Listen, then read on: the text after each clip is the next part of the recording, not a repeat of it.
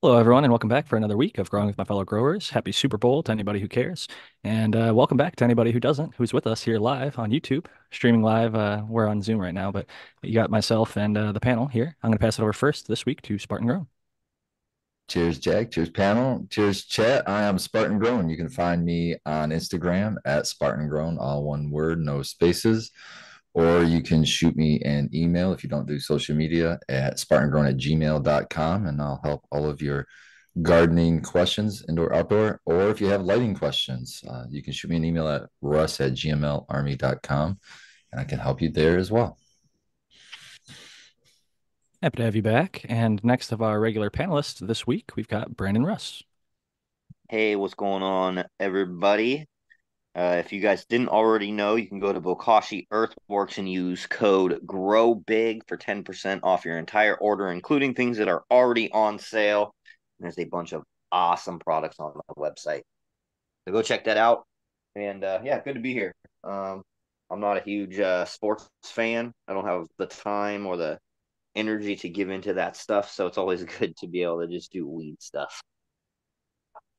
I'm always happy to be here. I've actually got it on the background. My wife's a big Taylor Swift fan, more than she is a football fan, but I guess that's brought a lot of people to the NFL viewership as of late. We're always a kind of halftime show / commercials, Super Bowl viewers. I used to watch it growing up more so, but that being said, I want to introduce our special guest this evening. We've got with us Artman.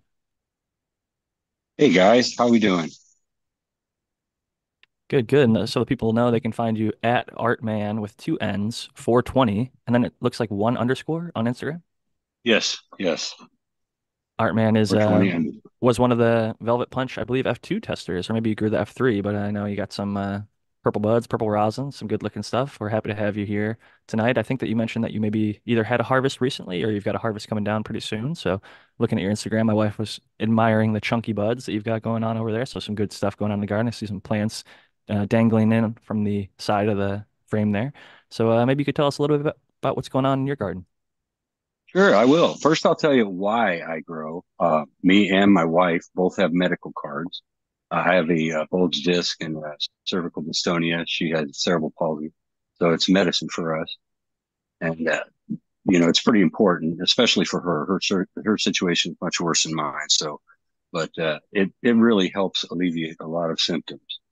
So, and as far as the type of why I do what I do, here, I'll just give you, you want me to just start the whole tour here, but, oh, there we go. We lost your video feed there for some reason. Uh-oh. Hang on a second. I'll get you. While you get that back going, I'm going to say welcome into the American one who came just a few moments after the intros. Hello, everyone. I am the American One on YouTube and the American One _with_ Keens over on the IG. Most of you know me. It's always good to be here. Good to see Artman showing off. Hey, beautiful. What's up, Artman? And there was something else. Oh, yeah. I had to sign in. That's why I'm a little later than usual. I guess I got an update. Didn't know it. Whatever. But, yeah, always good to be here. And, yeah, continue.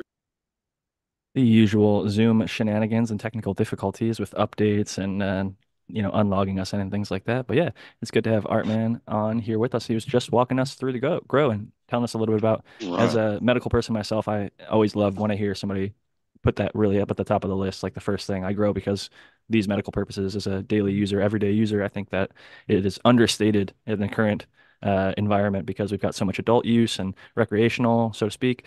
It's sort of getting pushed to the wayside, talking about the medical side of things. So I'm really happy that you started off focusing with that. But Artman, we'll spotlight your video here, and that way you could walk us around and show us what's going on.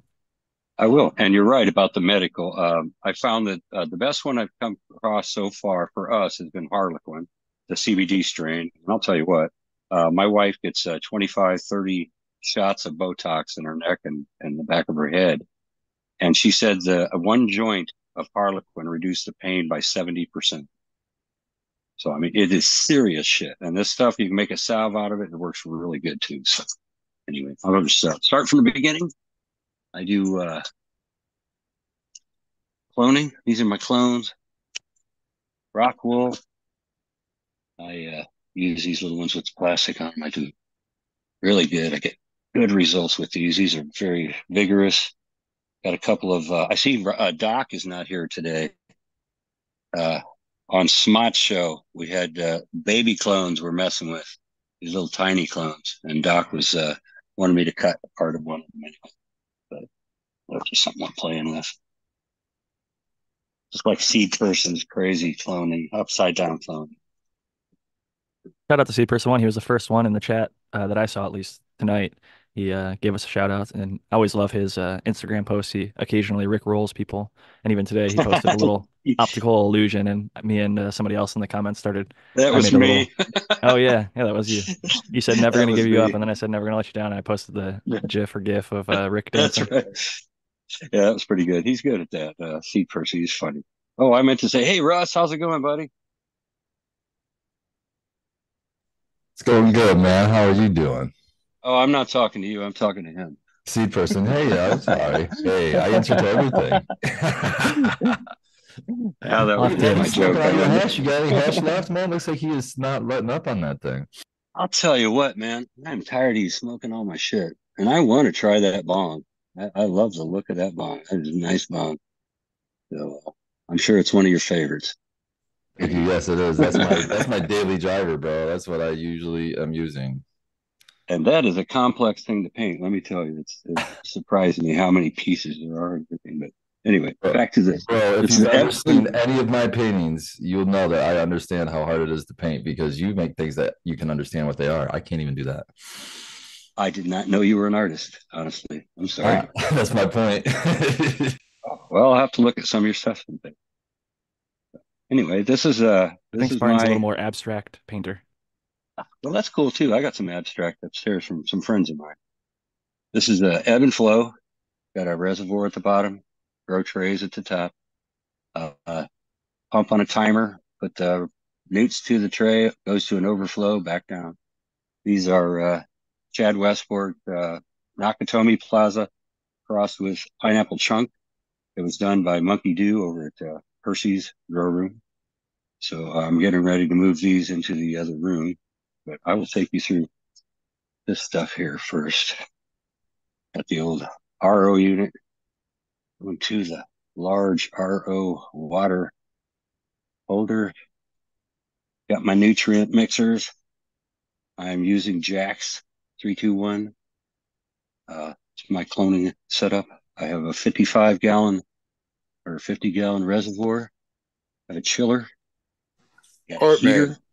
Yeah. Go back to your pH pen there for a second. Did you make that little holder? Oh yeah. I got one for this one, and I got another one for my. Look at that! What's that made with? Just like a flexi wire? It's a plastic coated hanger I got from Walmart, I think, and that one's for the Blue Lab. You know, just that's in. That's pretty ingenious and cool. Now you got the caps on them, or? The EC meter doesn't have a cap, but the pH meter definitely does have a cap. So, okay. All right. I'm sorry to interrupt, but yeah, I thought that was really that's all right. Cool. Hey, that's beautiful. If you guys have any questions, let me know. Yeah. Well, let's look at the mixer real quick since we're talking about some of your equipment, because sometimes we breeze over stuff that you use all the time, and most of us might look at that and be like, what is that? What's going on there? Looks like you got a few pumps. Two cheap water pumps on a plexi frame. Zip tied. I've got the cords are run to a plug, and then this plastic. This stuff just keeps them together. You just get that at Harbor Freight, but yeah, I don't like mixing with a spoon, so I just throw it in there and let it cycle for an hour. You know, it's all dissolved by then. So, but good for aeration too. Good. Yeah. Well, you know, my stuff. I don't even use airstones anymore, so because the system, it comes out this little, let me grab my phone real good so I don't drop it. That's my return line, and it's a fan, and it shoots sprays out over the surface, so I get lots of aeration. I don't even bother with air stones anymore. They do nothing for me. So yeah, just the movement of the water like that. You got it. And this is my friend here, my pH doser. I love my dosers. I got one in there too. I can just look up and say, hey, everything's good. So, and I got an aquarium heater. It's not plugged. The heater part isn't plugged in now. I had to turn on my chiller this week because it got so warm here. The temperature was rising, but that keeps it nice and warm because it gets really cold in Illinois. Let's see. And I got synchronized timers from the reservoir go through the wall into the flower room. This is the flower room. It's a synchronized timer here with the other one, the grow tray. I'm calling it shallow, recirculating shallow water culture because it's exactly like deep water culture, except I use a tray instead of buckets. Like really Loki Grow does tables kind of, but his are a little bit deeper, but still, I don't think, like you're saying, I don't think you need super, the idea of DWC, I think might be, some people do get massive ass plants with massive ass roots, but for your space, you don't need a table that's, 3 feet deep, well, like a bucket. Yeah, but you see, I got 6'2" ceiling, so I can't have a table at all. I need to go as low as I possibly can. I developed this over years. All of this stuff, by the way, is all do it yourself. I figured it out myself. So, but this one, the root mass is from side to side, and it's 2.5 inches thick on that. Never had it so big. It's absolutely massive. I'm going to have to take some pictures of it, put it on Instagram. I mean, I've had big root masses on this, but the one from my new light, this is my new light, by the way. It's a Medic Grow Fold 8. The par is so much more even from side to side. It's really nice. So, but that's here are my buds. Great light, great spread, good efficiency, good price. I got like 190 off on Black Friday. So never buy a light unless it's Black Friday or 420. They're 200. One or the other. Oh, there you go. There you go. But this is Flow OG. It's 2 plants. It's we have a 5 plant count limit here in Illinois, so I kind of try to adhere by that. But these are getting really nice and fat. Yeah, I've done some back building or back budding, if you want to call it, on some of these buds. I've got some OG structure. How are they smelling? Oh, they're wonderful. They are, and they're thick and solid. They're so dense. I'm actually vaping some OG right now. It's what I would call more of an old school OG that's like earthier, and there's a little bit of like a caryophyllene, like the spicy undertone, but then there's also this most subtle lemon ever. It's OG is like the word OH and then GEEZ. I think it's a back cross of a few different OGs from Bohemian Chemist. It's good flower, sun grown, but super terpy, but definitely older school. The newer OGs, I would say, are more lemon forward and a lot gassier. This is more like earthy, but good shit for sure. I wish I was better at describing them. I'm kind of, I can smell them. I haven't found one that I haven't liked, except for one that was like pure pine sol. That stuff was so strong. But other than that, I like most of all. Some people are hunting for that pine sol stuff. I know. So funny. I see you got that pollen bag on there. What's what we got? Oh yeah, this. What we got on here? I am doing a cross of Flow OG and 9-pound hammer.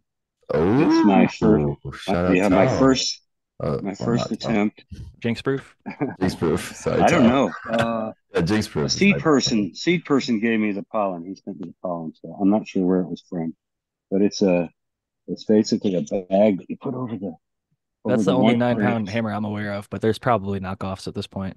How does that go? Oh, I see. That's nice. That's really cool. A little foam collar. You drill a hole in the middle and cut a slit, and it splits over. It's nice and snug. Nothing to get through, but it's not going to crush it, though. It's not going to crush the bed. And I actually built a little frame out of that white wire I was showing you earlier and made it so it wouldn't collapse on itself, though. But hopefully, I like the window because us old school guys kind of just take a lunch bag, a paper lunch bag, and just zip tie it around the end. But that's a little brown paper bag. Yeah, that's way slicker there. Yeah, there's. Well, I did this photosynthesize. It still can photosynthesize inside. Yeah, Colm, how you injected the pollen, Bart man? I was on Smart Show. I injected the pollen. The syringe is still down here, but I had a syringe full of pollen. I showed it in front of the camera, and then I pulled this over here. But what they didn't know was I switched the pollen for an empty syringe, and I was filling with it and the whole point of this was everybody has been pollinating everything. And I wanted to see if I could pollinate one branch without pollinating all this stuff around it. And I fiddled with that little thing. And I said, you got to be careful with these. And I went, and it popped. And it looked like I pollinated everything. But I just tricked them. But it was pretty funny, though. Everybody, I fooled everybody. They all laughed. But I put a slit in the top of the bag, put the syringe in there. I just used the plunger as a lid, and I popped it off while it was in here. And then I tapped the pollen and dropped it all in there, and then taped it over, and shook the bag real good. So I think I probably did it good. We'll see. I'm gonna harvest all of this, and then I'm gonna leave that on. Like I was talking to you earlier last week, Jack, I was going to leave it on the root mass for another week or two and then harvest that. That's my plan. So I'm hoping it works out good. I think that's pretty slick. That's pretty nice. I like that. Yeah, I got them from Daga Garden. Yeah. Daga, cool. So that was Kyle directed me over there. He had heard of them there. So they got one that covers a whole plant, like 36 inches. What do you mean? 7 inches wide. They have like a bag. Mail. It's like a mini mail tent kind of Spartan. And the company is PBS, and they're not in America. But I tried looking for them, and Daga was the only place I could see where I could purchase them straight away. I didn't really. So you can just go mail in it basically to collect pollen, harvest the mail in it, keep it in the bag, shake all the pollen out. Is that the idea? Or if, like, let's just say you want to keep a mail around, and you don't have to worry about it getting everybody. You put it in this little, then you don't have to worry about it getting everywhere. That's one of the reasons. Or like you're saying, you can just save it like that, and then when you want to, if you have a tent full of girls that are ready, you can bring them in there and take, open it up and shake it, whatever, but. Yeah, they have different products. They have different size bags. They have like mini tents. You can put the whole plant in, and it's really. Is there a way for gas exchange though? At least. Yeah. Oh yeah. It's okay. Yeah. Well, I've had a fan. I got a fan in the corner up here on this the whole time. They say it's breathable, so and I haven't seen any kind of mold or anything down there. All I see is a quarter pollen, 3/4 flowers. So that's all I see in now. So hopefully. I won't have any, but we'll find out. It's all for fun, though. I am a hobbyist. I'm not even pretending to be any kind of a breeder. So I want to put that out there first. Yeah. I'm not claiming anything. Those guys work their asses off. They do so much work to stabilize stuff. And then sometimes the hobbyists fucking knock it out of the park with some shit like GG4. That is just a dude growing in his house, Okay. Oh, yeah. You can find a diamond. Absolutely. I don't know if I will. I'm doing it for fun. That's all I consider myself. I'm not even calling myself a breeder, man. I've just thrown together like some hobby stuff. I preserved some vortex, and then I slammed it against some of my favorite keepers. That's all I've done with it. Well, yeah. Just one step, man. Seed maker versus an intentional breeder. Even if you're doing intentional breeding, you could just call yourself a seed maker or, a pheno hunter. Yeah, I don't work the lines. I haven't worked the lines.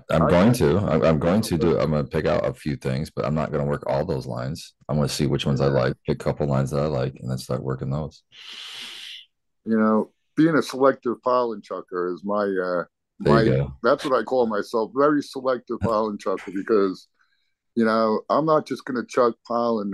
Even though I love that cheesecake male, I wasn't keen on hitting every female I had with it, but. Someone said, you might as well. And that does work too. But I consider breeders that do the line, like F1, F2, F3, and get more involved. They're more of a breeder than I would call myself. But definitely, I'm selective, very selective. I don't want to pollinate shit that's not worth pollinating.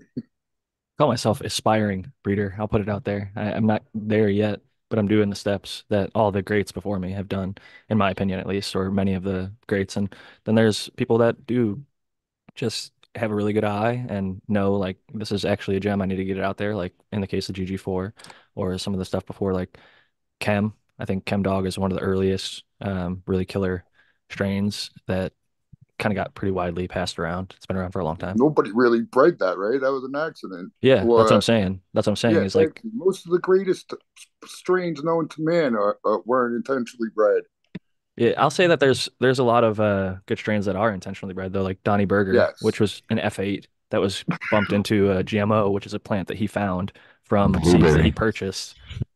Yes, the blueberry is a definite example of the superior. Blueberry is an interesting one. A lot of people don't know this, but he was not trying to make blueberry when he first started, in his own words. Like, he will admittedly say, like, I took this Highland Oaxacan Gold and crossed it to Thai. And then, like, he called that, like, HTAF or whatever, and, like, made these crosses. And, like, by the time he got to, like, F3, he started seeing stuff like Flow. And, like, in the crosses of the F3, he found things that were like blueberry and started to work those lines. So it was an evolution that, like, came about from, he just grew the best stuff that he was getting imported at the time and crossed it together and saw how it worked together. But yeah, he definitely did more traditional. And I guess back then it was easier to, like, work with landrace stock because that's what was around, you know. He calls them, I think, like, heirloom or something like that. I'd have to pull his book up. It's been too long. I also want to throw in the argument too that back then they didn't have the ability to have all of the strains that we do now either to play with. So they kind of were shoestringed, and it was very illegal, and nobody wanted to talk about it, and there wasn't the information sharing. So they were kind of shoestringed because of those circumstances into a few strains and just worked the hell out of those because that's what you got. You know what I mean? I think that a lot of the early work was really good line work, really hunting through those genetics because that's all they really wanted to risk. They didn't want to go out and get more, you know, different strains, widely different strains to continue that project because of the environment they lived in. Well, yeah, and it was hard even, like, when the first seed bank started coming around, it was like you send a few $100 off in an envelope to, like, Holland, and then you wait, like, 2 months maybe, and then, like, they might show up. So then, like, if you actually got them, you're like, oh, fuck, I need to make these last. So I'm going to, like, make a second generation of them and then take my favorite ones and start crossing them together. And that's how, like, AK Bean Brains and a lot of other old school guys did it when the seed bank started coming around, where they're like, hey, I'll get a pack or two or five and grow them all out one year, pick my favorite ones, maybe keep a clone or two. So a lot of people didn't even know about cloning, to be honest, back in those early seed days. So no one for a while was keeping clones, but later on, like 90s, I would say, is when that became more prevalent. Like Chem is a 1991. And the only other strains that I can think of that are in that time I've heard were Mother of Berries in Maine, which may have been a little bit earlier, which DJ Short obviously was breeding his blueberry stuff in the late 80s, early 90s, and it started coming to more public, I think, in the 90s. So there's been people that have been doing it for a long time. And some of these living examples exist, like the Chem. That was literally, the guy was 17. He popped it from a bag seed that he got at a Grateful Dead show. So it was just like a sort of a unicorn that's still to this day viable and, like, highly desirable. Actually, I would say it's, like, one of the things people desire in the market. And if they haven't tried it, it's one that they're like, that might be like a grail strain, like something that they really seek out and try and find a good example of. But yeah, it's a little bit finicky to grow. And I think that a lot of the, like what Spartan was saying on the opposite end, they were kind of shoestringing it back together with what they had, whether it was like landrace, import, whatever. Now we have kind of like every color of the rainbow. And I think some people get upset about, like, oh, there's so many cookies or gelatos or Skittles or whatever it is, the modern hype variety. But it's like, you don't have to agree with that. Like, there is still a lot of this stuff around. Like, if you go to certain breeders that are landrace preservationists, you can get the pure landrace, or you can get, like, hybrids of, like, landraces crossed to your favorite, whatever, modern day varieties. And then those pump out some stuff that's unique and different than what you're seeing in the day to day. So there's so many options today that some people do get discouraged because a lot of people work the similar popular stuff, but there's also just more diversity than there's ever been. Like, you can go any which direction, forward, backward. It's I think that we're probably in a better time than ever before. Like, even though we can look back with rose tinted glasses and think about how, oh, when I got high for the first time in middle school or high school or something, I got so stoned off this thing and it was so skunky. And it's like, sometimes I think if you take, like, a tolerance break for a long time and then smoke a little bit, you'll be like, oh my God, I got so high for the first time. I don't know if it was a strain or if your tolerance just got super low. But yeah, I think that there's a lot that goes into the breeding and preserving of these genetics, and whether people call themselves a pollen chucker or a seed maker or a breeder. I'm just happy to see more people making seeds, because I will say for a while, it seemed like everybody thought, oh, the only good stuff out there is like these elite cuts. You need to get this clone. And if I don't have this clone, then I'm not going to be growing good weed.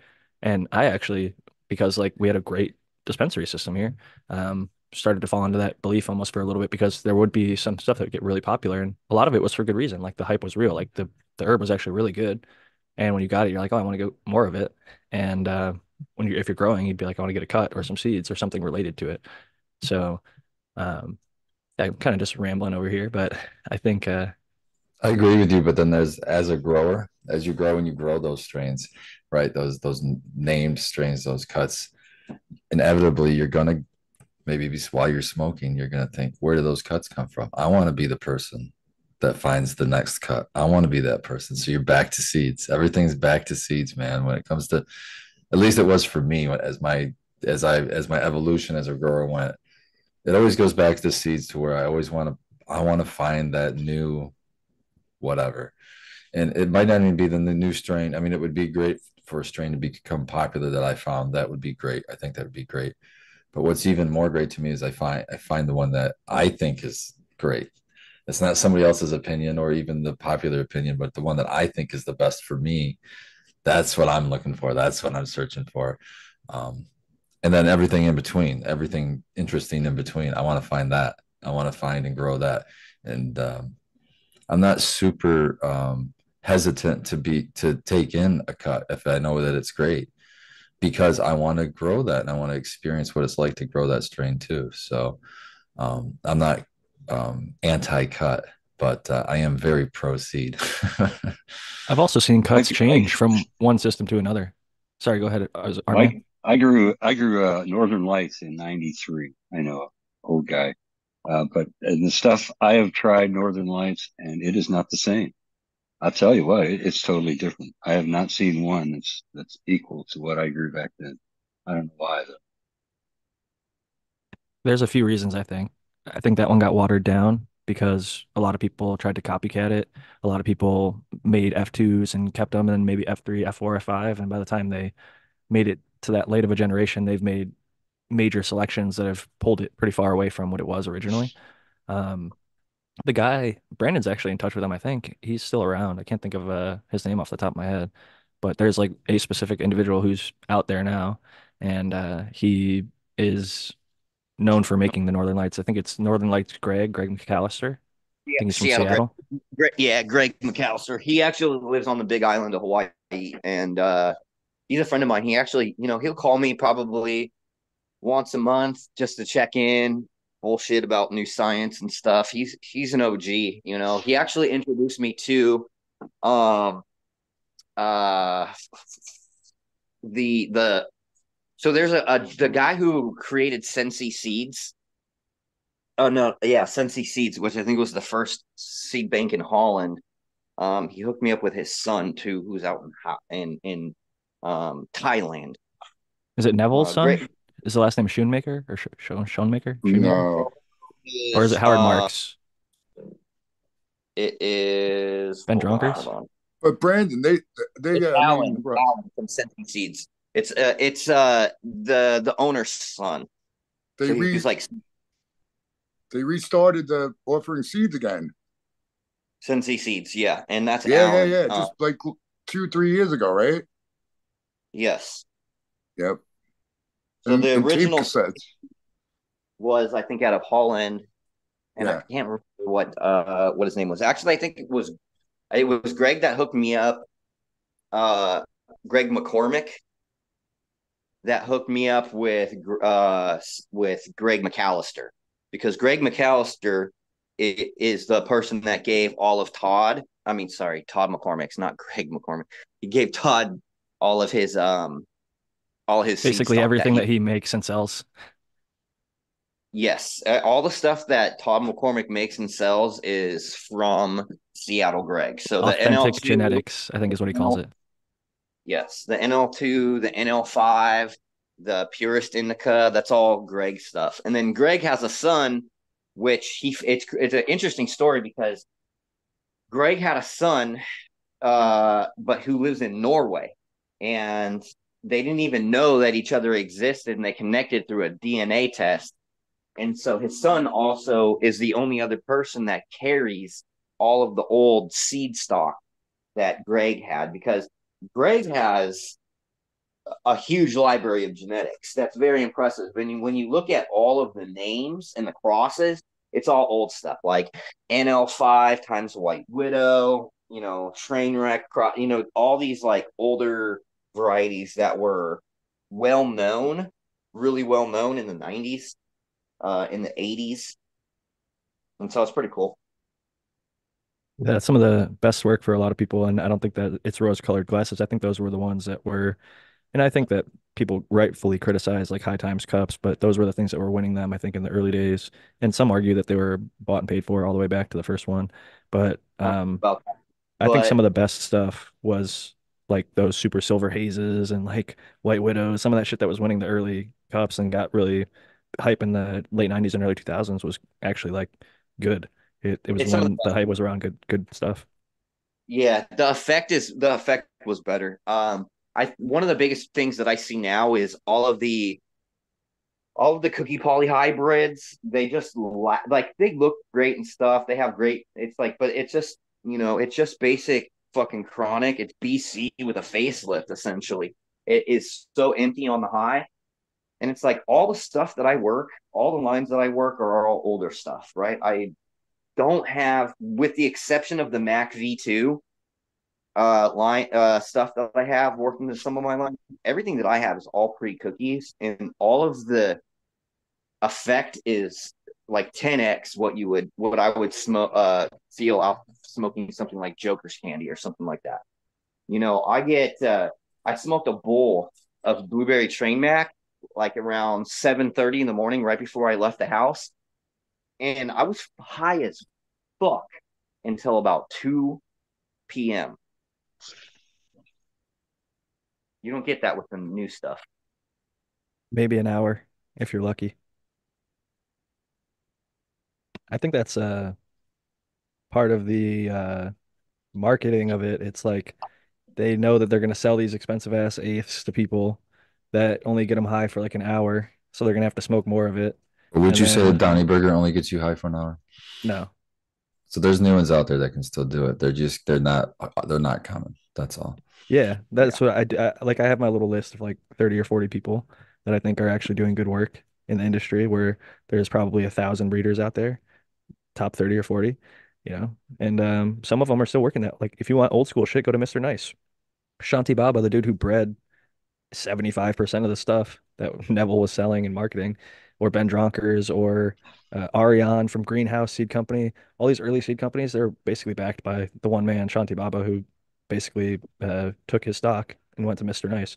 He changed the name White Widow to Black Widow and basically lost like all of his name recognition. And I think a lot of people weren't able to follow that story and understand that like he's the guy who made the Super Silver Haze, not Ariane at Greenhouse. So people think, oh, Greenhouse, because that's who won the High Times Cup in 97, 98, 99 with the Super Silver Haze. But really, it was Shanti Baba who made that cross in collaboration with Neville, was actually a great breeder as well. And RIP, he struggled with opiate addiction, and he had in and out of jail and for cannabis and other things. And it was really interesting, like his whole story. If people don't know about like the origin of the seed bank, like in Holland, you were actually able to, as like somebody who got out of prison, get like funds to go start a business. And the business he started was a cannabis seed bank, and it was literally called The Seed Bank, which ultimately later on became Scentsy Seeds. So whole story is definitely one that needs to be revisited sometimes, I think, because it's the foundation of what is modern cannabis, in my opinion, and many others. It's fairly well documented, not only through High Times, but just through people's personal experiences. And High Times was at one point really a good thing, I think, a counterculture icon that helped people get access to seeds and lights and technology. And whether they're perfect or not, people like Jorge Cervantes and Ed Rosenthal's, that although, like I said, no one's perfect, but they put out a lot of information that put a lot of people in the right direction. So I think we're standing on the shoulders of giants like them and others before them, Mel Frank and others who were writing about, documenting with photography and just writing stories and, you know, things about how to grow the plant, how to breed. Our Robert Connell Clark, you know, cannabis botany, or I think it was called marijuana botany actually, but I don't like using the M word. But yeah, that book, I think if you don't know how to breed, you can get it for free on the PDF, and it teaches you everything you need to know.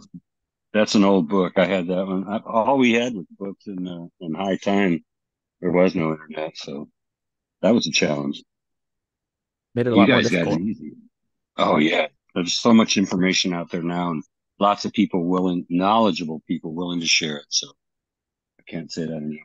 Better time than ever, but at the same time, you got to avoid the bullshit, because there's a lot of people that put random stuff out there. Like, I don't even want to give examples, but you can find them, I'm sure, from Bro Science or even worse. Like, there's just some really terrible advice that if you go on the wrong, you know, groups on online or forums or whatever, you'll be like, holy shit, I can't believe people are doing this. But there's a lot of things out there, and we can only advocate what we feel like is the best way that for us, that we've had success and enjoyed. There's lots of ways to do it. I'd say that there's definitely some things that you want to avoid in terms of like pesticides, heavy metals, and the obvious molds, mildews, pests, and things like that. But for the most part, something just resurfaced today. I saw somebody talking about like the sprayed buds, like with like Tasty Puff or whatever, like basically like tobacco flavoring.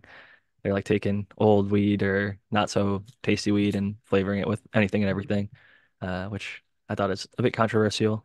I know most of us are like purists and would never ever do that, but I guess people are buying it and smoking it. And it's a sad reality that most of the consumer market doesn't have any fucking idea. So if they open up a bag and it smells good, even if it smells like artificially good, like it was sprayed with some flavorant, they don't give a shit. They're just going to smoke it and be happy that it's in a cool bag.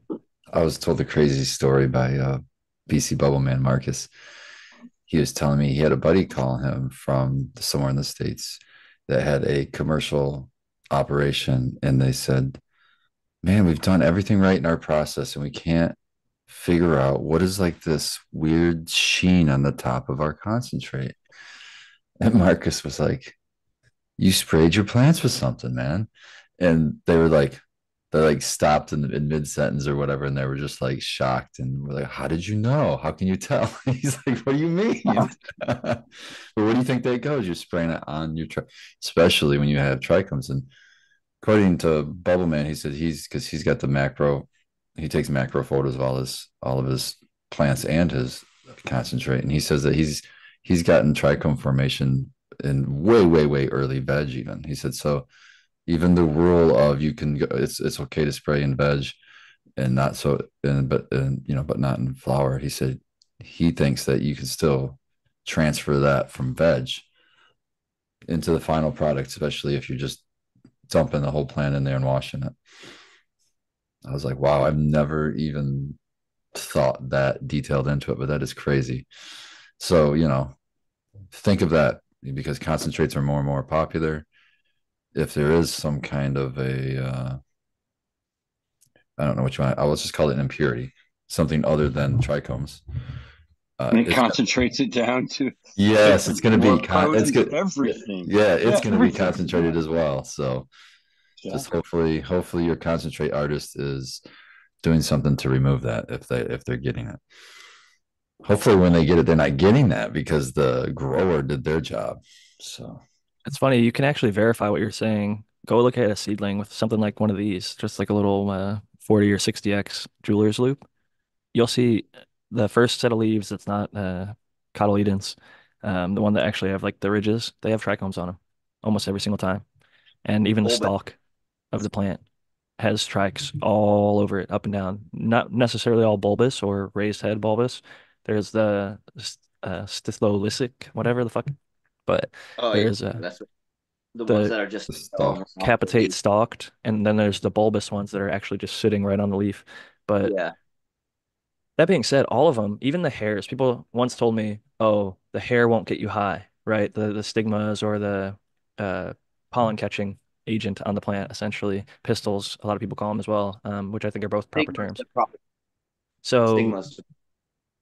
But regardless of what you call it, the terminology, I've looked at them and I've seen macro photography just like Marcus and others, Zoom Gardens and so many other really cool Instagram accounts that have like really great macro photography. Schwale is another one. They zoomed in on a hair, or I'll just call it stigma, whatever.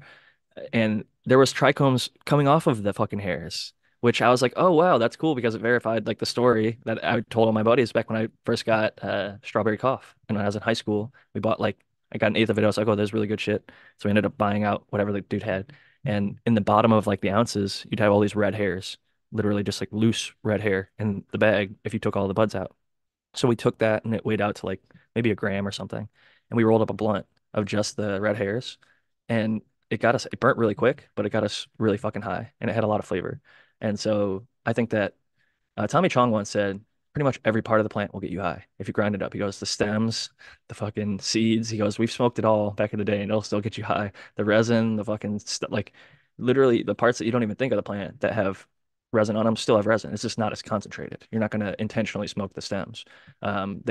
Seeds pop when you smoke them. So do the stems. Stems also poke through your joint if you're trying to roll up with a paper or bust out of your blunt. So there's downsides to having stems and seeds in your bud. Obviously, I understand that, but if you were really desperate. And another, going back to DJ Short, he said when he breeds a plant, he wants to, and he probably at this point is just able to, take the entire stalk of the plant from like the center of the plant all the way out to the bud and test that, because he was basically saying like as much resin as it's going to produce, because a lot of people are growing for concentrate at this point, field grown. So it's about biomass, and that biomass, how much does it yield in terms of cannabinoids, terpenes, flavonoids, esters, and other things like that. So a lot of people aren't growing for flower anymore. There's a lot of the market just goes straight to edibles, just goes straight to concentrates that you can actually, there's things like CRC, color remediation, whatever, where they run it through stuff to get the color brighter because people want a lighter beach sand color than like a dark color. And if they see something that looks oily, they can, distill it out and then add the terpenes back in. They're doing all sorts of techniques. Like Spartan probably rightfully called him an extract artist or whatever. Some of these guys legitimately have like chemistry degrees and have like multi-million-dollar labs. Like, we're dealing with some serious shit at this point. Like, they can do, and they can change the shit. You can get like CBD hemp and turn it into fucking THC. Like, they're nature is the best chemist in the world. Anyone who's like separating everything out and putting it back together, I'm not for that at all. That's just, I like Spartan with his Pico straight up, but yeah, I guess, especially with adding in the terps. They're adding, they're adding in terps everywhere. They add them to to everything. You get a bag of weed from the dispensary, there's probably terps added on purpose. But what about like the distillation process where the boiling point of everything? So you boil off the solution, you collect everything individually, then you put it all back together, and now you have it pure with none of the impurities. What do you feel about that? I think the term impurity implies that it's necessarily not something that's going to have a benefit to you. Like, I would think a lot of us would be like, oh, chlorophyll, we don't need that.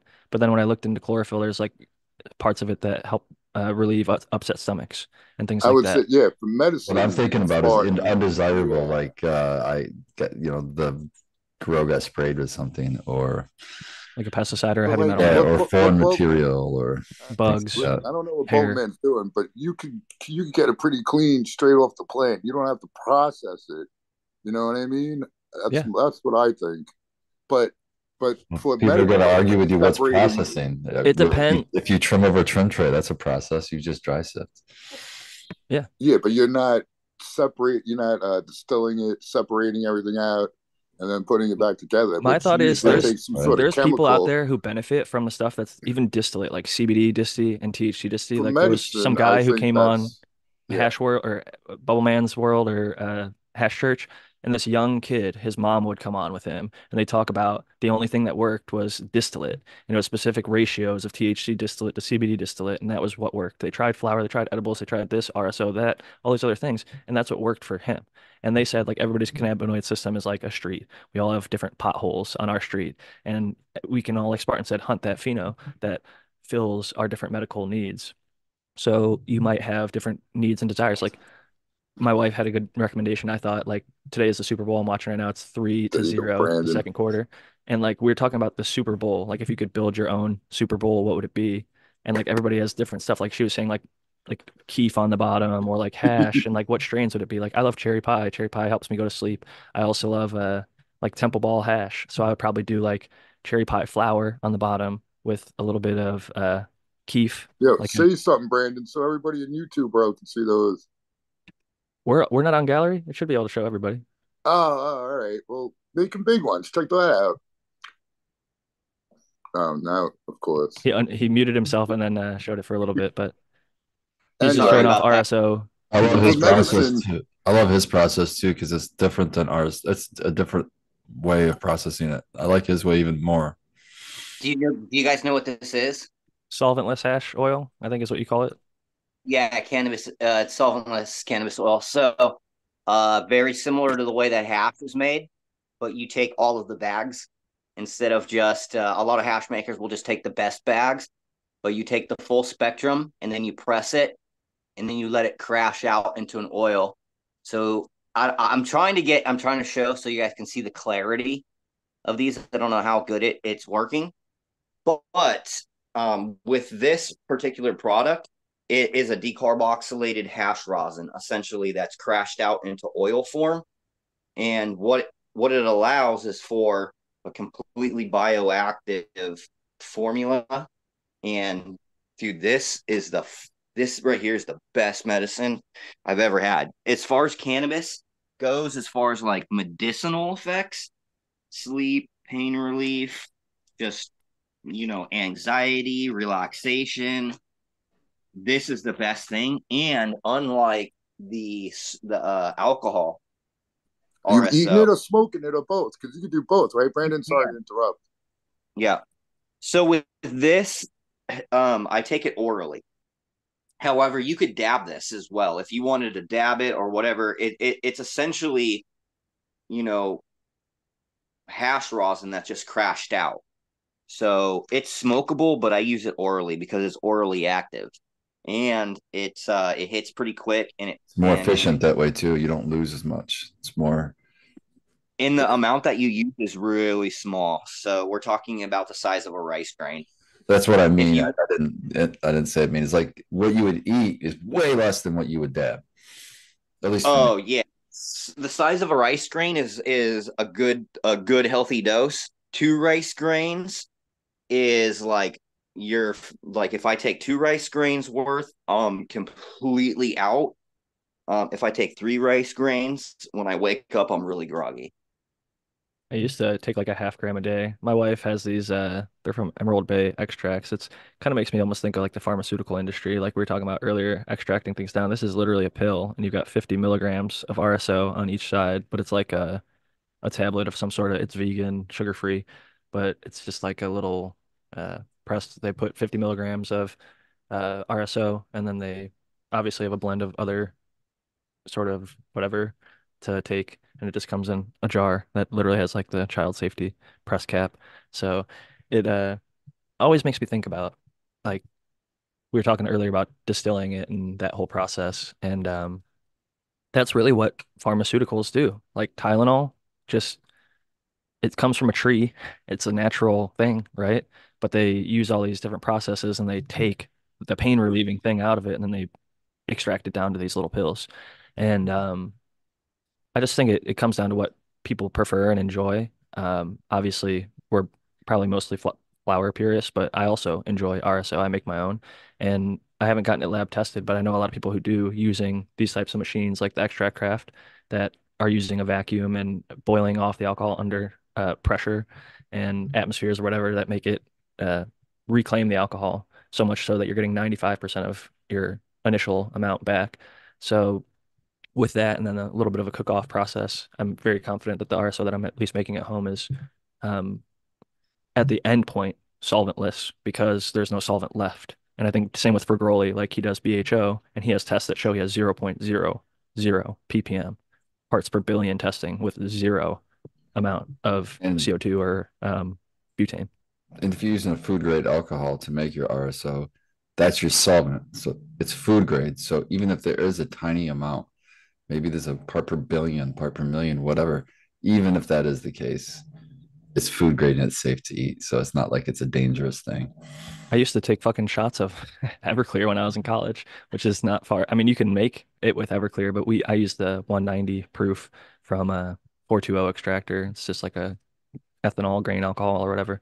But yeah, I mean, it's impressive how effective it is. Even though, like, I've used olive oil, I've used butter. I mean, you can extract cannabis with a variety of things, and although it might not be as high of a percent, it'll still get you there. Fucking make yourself some homemade brownies with some homemade, even coconut oil. It's another one. Simple. Just let it literally sit in there like overnight in a jar, strain it off, and use it in your cooking. Use vegetable lecithin in your blends, whether with your whenever you're using a fat to do your extraction, whether it's butter, oil, anything like that. Use that vegetable lecithin. I think that's how you say it, right? I say lecithin. I don't know. Lecithin. Who cares? Potato, right? But I use sunflower. It's the one I like. Yeah, it'll help homogenize that mix, and it'll help bind the cannabinoids, the fat molecules. Spartan, you also had another trick for kind of getting some of the green taste out of edible material. I think it was something about like soaking something before. This is when I make my butter, because I don't like the flavor of the green flavor. So I'll decarb my plant material first, because when you decarb it, it's not soluble. THC is not soluble in water.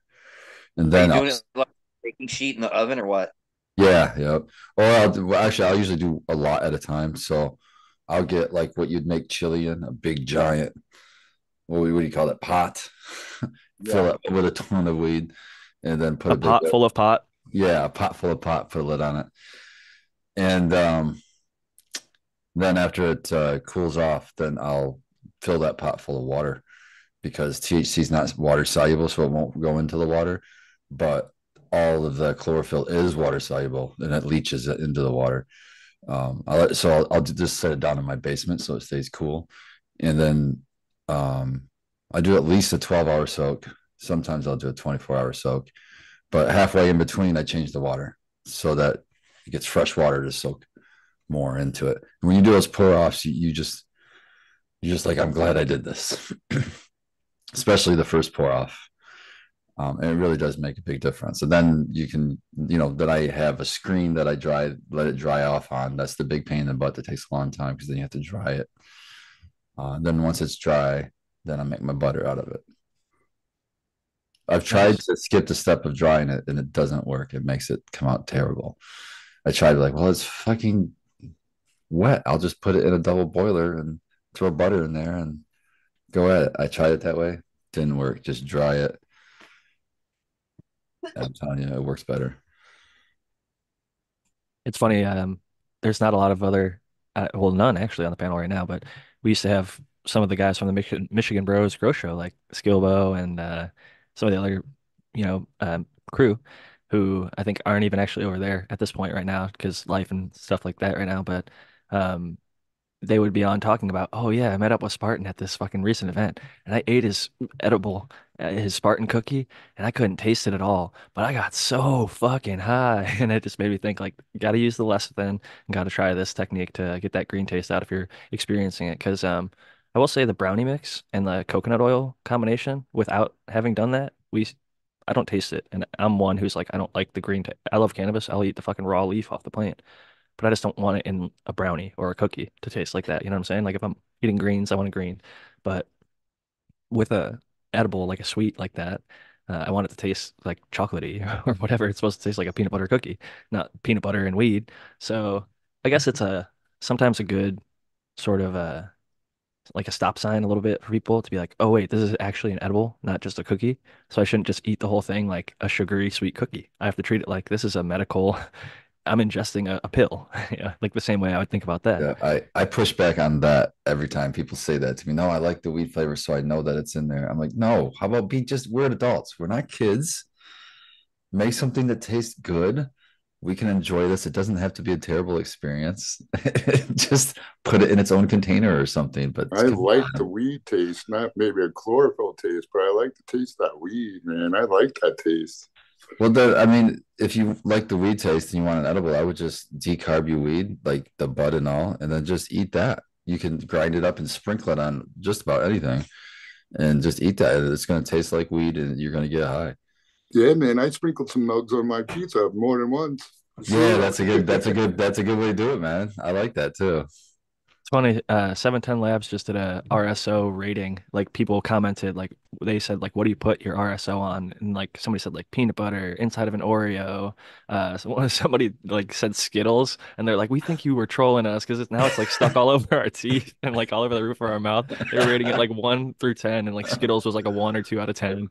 And then there was like gummy bears or other ones, and like they're like cut the gummy bear in half and then like put it inside or whatever, and then it goes down or whatever. But there is a whole lot of different ideas over there, and I thought it was a interesting conversation to how get it in. Pizza was actually one of them, and I think they didn't like the pizza because with RSO being an oil, it like heats up on top of it. But I think buds, it's almost like people put basil and also oregano and other things on margarita pizza with basil. Oh, it's so good. It's so good. I feel like I can smell it just thinking about it. Yeah. We have a really, really, really good Italian place by me that just does, it's like amazing. I'm not going to say the name, but it's so fucking good. And I'd be shouting from the rooftops if it was good. Give them props, man. They're already so busy, man. They're like, no, so many times. I want no one going there. It's my spot. I don't want you to run into Jack, you know, walking there, eating his Italian food. Skating down the road on my little tiny board. But yeah, it's I'm very fortunate to have something like that. But getting back on the weed thing, I see that we've got Art Man. I think aren't you also kind of a culinary person, or just on the art side of things? I'm just an art guy, just visual arts. Oh, good stuff. Do you ever dabble with the edibles or RSOs? Yeah, I do actually. I have never done RSOs. I was really interested in what he was talking about, what Brandon was talking about. I've never tried that. I've never done the alcohol or the Everclear or whatever you want to call it. But I do have some. I have an Ardent and a magical butter machine, so I have done salves, lotions, stuff like that. So, and I have done some just rudimentary cookies and stuff like that. But I do have a set of molds now, and I was going to do some gummies. So after this harvest, I got a lot of plans for this harvest. So it's going to be nice. Good stuff. Do you have a rosin press or something? It looked like when you grew the Velvet Punch. I do, actually. Just a second. Yes, he does. I've seen him press live on air. Well, you want to put it on the big screen there. All right. Everybody wants to see the wall. Yeah, everybody wants to see what's going on. Everybody wants to see what bottles you got and all that kind of stuff. All the tools. So just go down. 420. There you go. Okay, these guys are up to something, but you know, I'm not really sure what they're doing. Thinking in the brain, man. Yeah, that's my press right there. It's a Luck press in the U.S., but it's a 12-ton model with the gauge on the spare pump or the auxiliary pump. That's nice. I like the hand pumps, dude. Oh yeah, it's nice. I did a lot of research, and a friend of mine, OC Grower, on YouTube. I said, "What do you think of this one?" And he showed me a picture of his, and it's exactly like this one. He said, "You got a good one." So that was pretty cool. I did a lot of research, and yeah, it is. It's 12-ton. It's way more than I'll ever need. So, you know, in overkill because it lasts a lot longer. Absolutely lasts forever, you know. Well, and you've got the right type of bars on the side, like the cages. It's a good quality, locked in, and you can do more with that bigger plate. You can do more in one press, so your job's faster. Yeah, a lot of people have tiny little plates, or even like a circular plate, which nothing against it. I mean, get whatever you can get or afford, or you know, is out there. I don't even have one, so I can't critique at all. It'd be nice to have for sure. I've seen people use hair straighteners. There's a dude in New York who's using hair straighteners and a Timberland boot. He would step on it to get it more pressure. Timberland boot? You're kidding me. A Timberland boot? Yeah, I couldn't do it. His brand logo. I tried to C-clamp, but I damaged the damn thing. So many people break their wife or girlfriend's hair straightener that I never ended up trying. I love and respect Lady G too much to go fucking up her thing, but maybe buy a cheap one or something. Find one on Facebook Marketplace or Craigslist or something like that. eBay. But love and respect, I'm hearing scared. That's what I heard. Don't want to get the ass whooping. No. she's got beautiful hair. You know, I gotta let her. She doesn't mess with my stuff. I'm not gonna mess with her stuff. So I gotta keep that, you know, respect for each other. Yeah, keep that tradition going. I like that. It's always good to, you know, I've got my little grow things that lots of. I've taken over many parts of the house, and she actually is the one who is pushed me into it. So she has to blame herself a little bit, but I expanded it a little bit more than I think she ever anticipated initially when she gave up that first closet. So you're here in the background. So my wife supports it fully. Any sacrifices that anything she has, like I might need, she'll gladly give it up. You're working with a much better square footage. Your grow space that you walked around is about my living space. So I do it on a little bit more micro scale, but where we're living, I don't have as much of a need. Like we get so much free product with my wife's position, and I have good connections with a couple local growers. So we're fortunate to be flush and high quality cannabis all the time. And so I'm not like desperately getting to my next harvest, thankfully. Right. I had a bad, I had the Great Mite War of 23. That really, it sucked. I had a whole grow go out. Now, Doc was telling me I didn't need to really kill it all. I could have done it with predators, but it was pretty advanced, and I didn't like to mess with it. So that set me back. But like you said, I had jars, so it lasted me. I got through it. It's good to not be hurting. I remember when I was fucking scraping up crumbs off the tray, you know, trying to figure something out. Looking for roaches, resin in the bowl. Man. Oh, resin. God, I haven't smoked resin. Now, rosin I like. Resin, not so much. Resin in the pipe, dude. When I used to smoke spoon pipes on the regular, like you'd be out and about, so you'd have your little, you know, glass spoon, fucking paperclip was your best friend. I will say a resin hit is probably some of the highest I've ever been sometimes, because God knows how much fucking... The thing is, when you burn cannabis, even like down to the ash, you're not getting 100% of whatever's in there. I think I saw some conversion or something the other day where people were saying like they estimate like 87% or something of THC or THCA is actually consumed by the time it's burnt and inhaled. So we're losing a good percentage of it. So like even if it says, you know, 20, 30, 40% or whatever they're going to tell you from the lab, significantly less of that per puff is making its way to us, but we can always use a little bit more, which is beautiful thing. I think that's the major appeal of RSOs and edibles generally for me, getting back on that topic, is that they last so much longer. So it's like you can take it and like if you have a strain like Brandon's, you might find stuff that lasts several hours. But I think with RSO, it's discreet. You could pop a little capsule or eat enough of it. He said a grain of rice, though. That is incredibly potent. That's what you start people on. I'll say that, like, my tolerance got up to the point where I was taking, like, you could take half gram in the morning, half gram at night, and be functioning perfectly fine. And that's like a half gram is like a syringe is a full gram, depending on the size of the syringe. But I've taken a full gram at a time. Yeah, I've taken a full gram is the most I've taken. A half gram would have been the top of the dose that I would take, and it'll make me sleepy eventually, but. I've had that tested, and the lowest I've seen a half gram test is 300 milligrams. So I always assume it's at least 300 milligrams. That's a great dose. I better look into that. You guys, you know, he says it's such a cure-all for a lot of stuff. Sleeping too. I mean, that'd be great. God, I'm an insomnia. I used to. I guarantee you that it will help you with sleeping. So many people have told me that I'm on sleep medication and it doesn't work and blah, blah. I said, and I have, you know, short of having to beg people, I won't beg people, but short of having to beg people, I'll tell them, you know, try this. I could, you know, almost guarantee that it will help you with your sleep. It's worth it for a try if you struggle with sleep, for sure. Well, especially because like I have a little coffee mug warmer that when I pull it out of my extract craft, I throw it in there just to bubble off the little bit of alcohol. If I don't boil it all the way down, it just makes it so I can do more batches. And I'll leave one on there specifically. This little mug warmer gets like, I have these silicone baking dishes that I set on there, and I can stack them and use a laser temp gun to get the rough like temperature, but it can go anywhere from like 170 degrees down to like 110. So if I leave it on there for like a day or two and just let it sit, it almost turns like dark black, but THC goes to CBN. And so a much higher percentage of that becomes CBN. And when you take that RSO, you just get knocked the fuck out. It's like super potent sleep aid. And the thing that I like compared to when because I've had a lot of access to distillate, and a lot of the products that we end up gifting or not using as much are distillate with a little bit of terpenes mixed in there.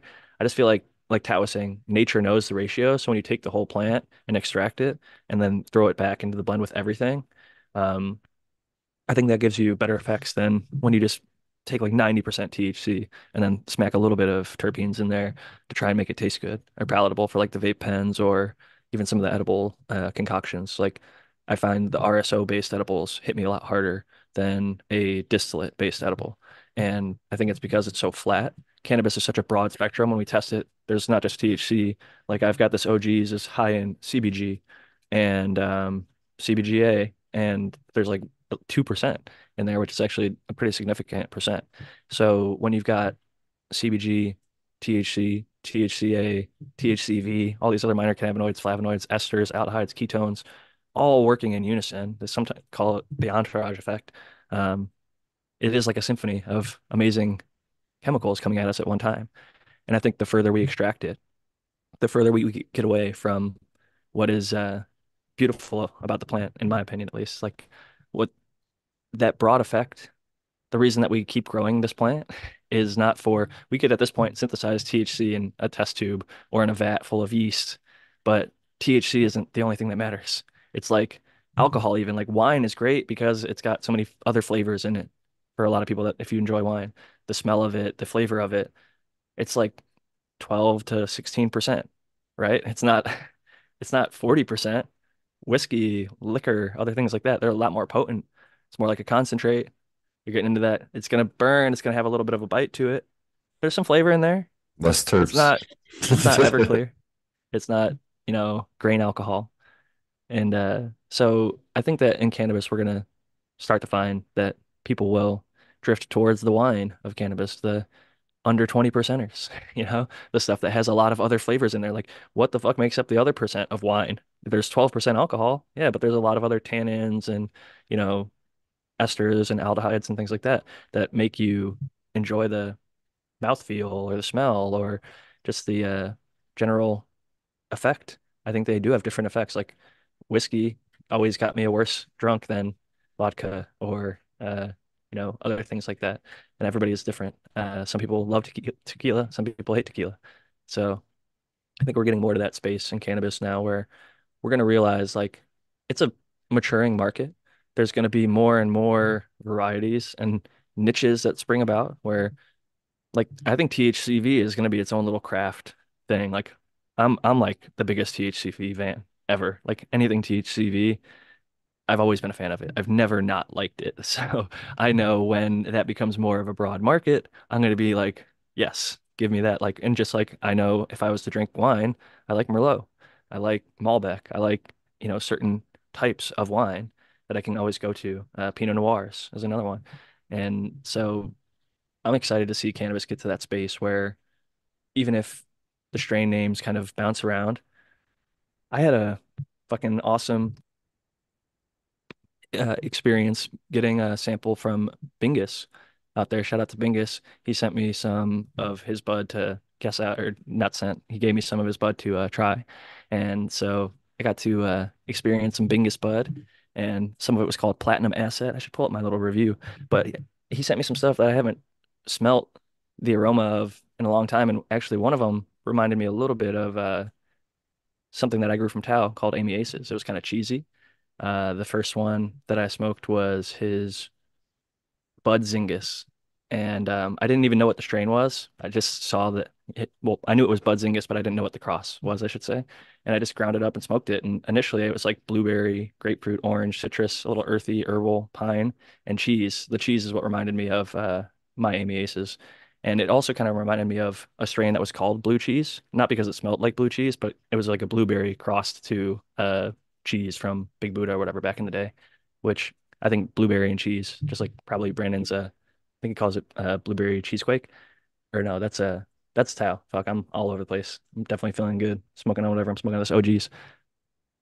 Sour, you got blueberry cheese. Train Mac and sour cheeseberry. My blueberry train macs are stupid. That shit is ridiculous, dude. It's got the train wreck high. It's so good, dude. Blueberry train mac is is just a phenomenal fucking break. I love finding good shit like that. And this Bud Zingas, I always give people a little breakdown of like potency out of 10, bag appeal, aroma, and flavor. And I give them like the smell from initial smell, like when you crack the jar, ground up aroma, and then the flavor that I experience. And then I also wrote trichome density and harvest time on this one. But yeah, the thing that stood out to me most was the aroma. It had a super strong nose. And like when I ground it up, my whole place smelled like this bud. It just had such a, some people call it loud. I like that term because like, even though it's describing a sound, that's what you would think of when you smell something. Like I ground it up and I walk all the way into my kitchen and I'm like doing stuff over there. I'm like, I can still smell it very distinctly. Love it. Like that's 10 plus feet away. Happens. So that to me is like a very good sign of you've got some strong, you're doing a lot right if you get your plants to express like that. If your plant smells so strong or you're growing a good variety. It ended up, I'd have to go on his YouTube and pull it up, but I think it was something to white cheese and like a blueberry variety. It was like Blue Diesel, I think was the male, and White Cheese was the female, double white cheese. But yeah, it's some killer stuff. And it's just always nice to get to try different stuff. And that aroma was one. And the other thing that the Platinum Asset more so was the second strain that I tried from him. The initial aroma was sagey. I just don't smell sagey stuff that often. Like, I think a lot of people maybe don't even know what sage smells like. But the other thing that kind of came out more when I ground it up was lemongrass, which is another one. Maybe you know it or don't know it. It's not really like lemon or grass. It's kind of its own. Of both. Sage and lemongrass. I grow them both. So you know exactly then the smell. And lemongrass is interesting. It's kind of hard to describe, but I would say it's sweet and kind of fresh. And it's definitely got some citrusiness, but it's not like actually like a lemon. It's kind of herbal and sweet and clean kind of smelling, but it's a very interesting one. And pine, I actually feel like is rare these days. So when I find something piney, I'm always happy because I'm a fucking pine fiend. I love me some pine, anything. So big shout out to Bingus. It was cool to link up with him and get a sample. Cheers to you, Bingus. And yeah, he got a 9.3 out of 10 on the one and 9.25 out of 10. So he, and I'm a tough critic. I'll fucking tell somebody if their stuff is not the quality that I'm looking for, because I think, and I don't do it in like a demeaning way. I'll just say like, these are the areas that I think you can improve. If I think that it could look better or smell. And honestly, I think I might even remove bag appeal at some point because I think bag appeal is, I used to think it mattered, but I've smoked the ugliest, nastiest, shittiest looking bud that got me so high and tasted so good. I just like, I don't care anymore how it looks. Like, get it in me. Let me smell it. I close my eyes and smell the jar at this point because I think it's like if you lose a sense, they say that like blind people can hear better and smell better. And I think that even just like when you turn down the radio in your car when you're driving to like get some of that sensory effect down when you're like trying to park or like if some shit's going down, you really got to focus. I think closing your eyes and sniffing a jar like makes you connect to. If you haven't done that, maybe that's something to try because a lot of people tell me that I can smell things that maybe they don't smell or can't describe or put words to. I also recommend getting into like essential oils or trying some essential oils. So even if you don't grow these plants or know these plants, if you get examples of, you can buy a set for fairly inexpensive of like 5 or 7 floral essential oils or citrus essential oils. And then you really will have an understanding of like, oh, this is tangerine versus orange or whatever. And I think it's nice to be able to describe what's in there because then you can sort of hunt down, like I was just describing a few strains that it reminded me of, the Amy Aces, the Blue Cheese. So if I'm looking for that type of high or smell or flavor, then I can look for either that strain again or something similar or related to it in terms of crosses. A lot of people, I think, underestimate how powerful that is, but like so often I've tried a strain that was like had one of the same parents and it was so close to that same effect or smell or flavor that I was looking for that it's not like a lost cause if your favorite strain died or got lost or is no longer being sold. There's maybe something related to it or something that is a similar parental lineage combination that might yield you the same sort of end result.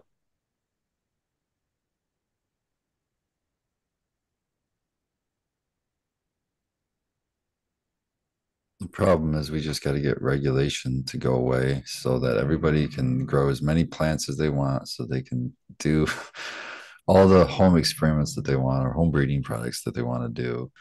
and we'll never have to worry about it again. But until then, we just keep on growing. I think I want to see green. I want to see green. I want to see a green so bad.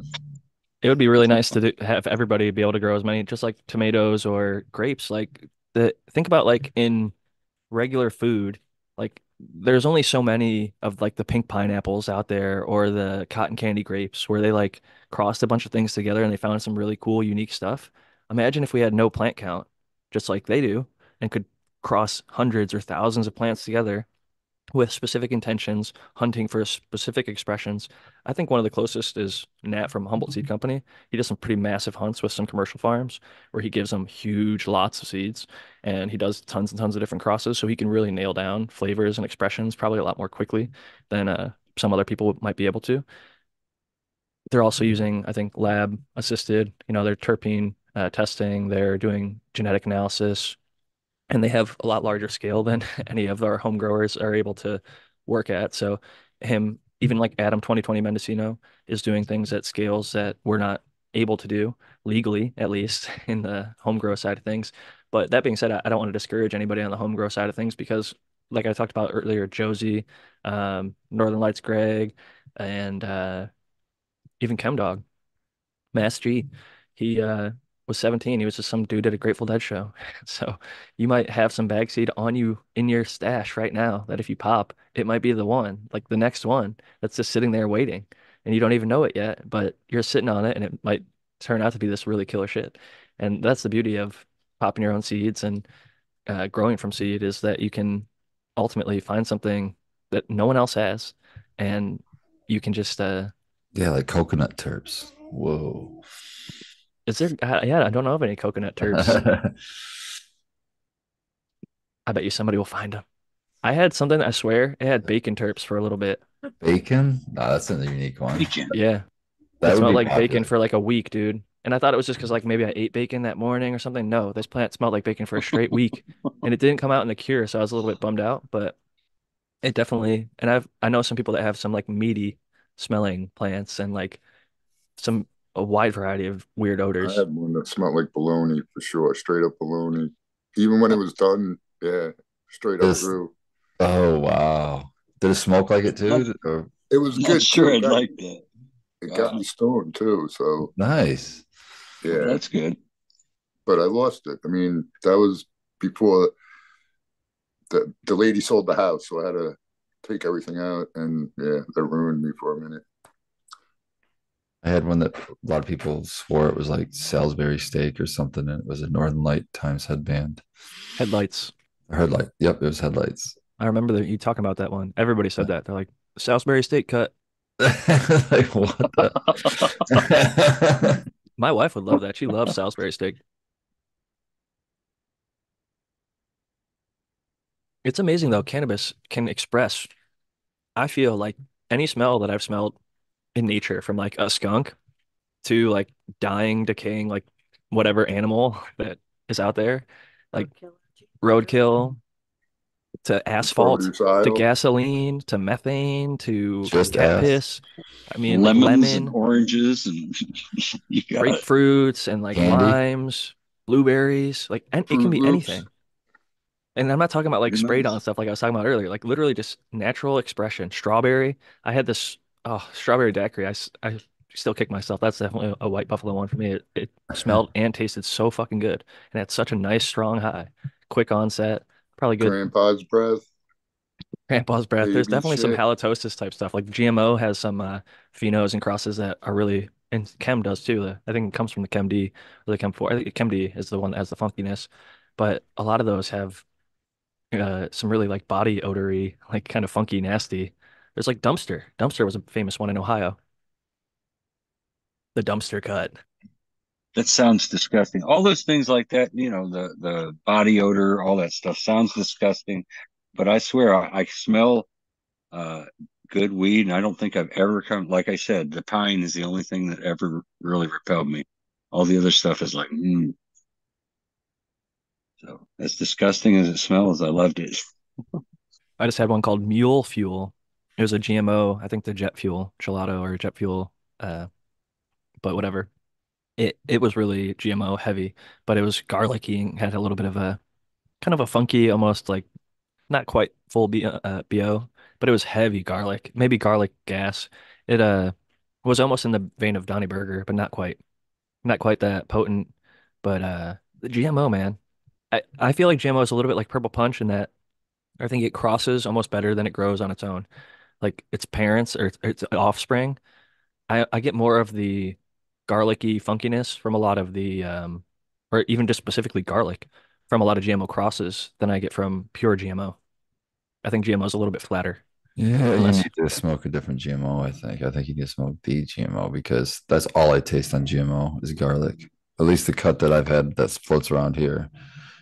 And like the first time I smoked GMO out of my bong, I was like, wow, I like garlic, but that's a little much. So I dumped, I finished the bowl, dumped out the ashes, put in a completely different strain because I just thought that was a little much on the garlic terps.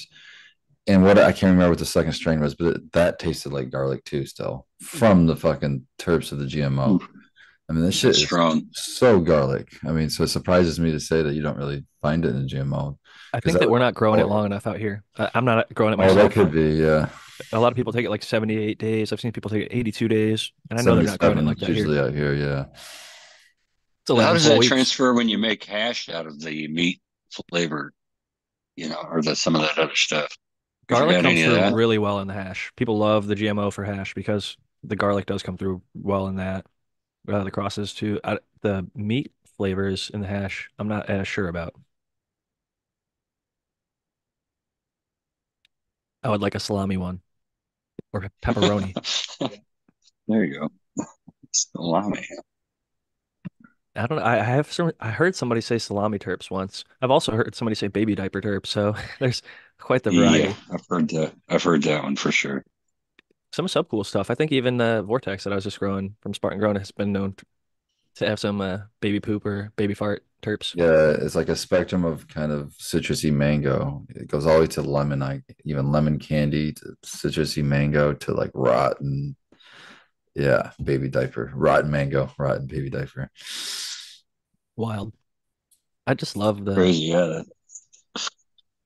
diversity and variety. What would be your Super Bowl? Spartan Grown, if you had to pick, you were saying you're a garlic guy, but even that garlic was too much for you. It could be strains, it could be flavors. What would your ideal combination be?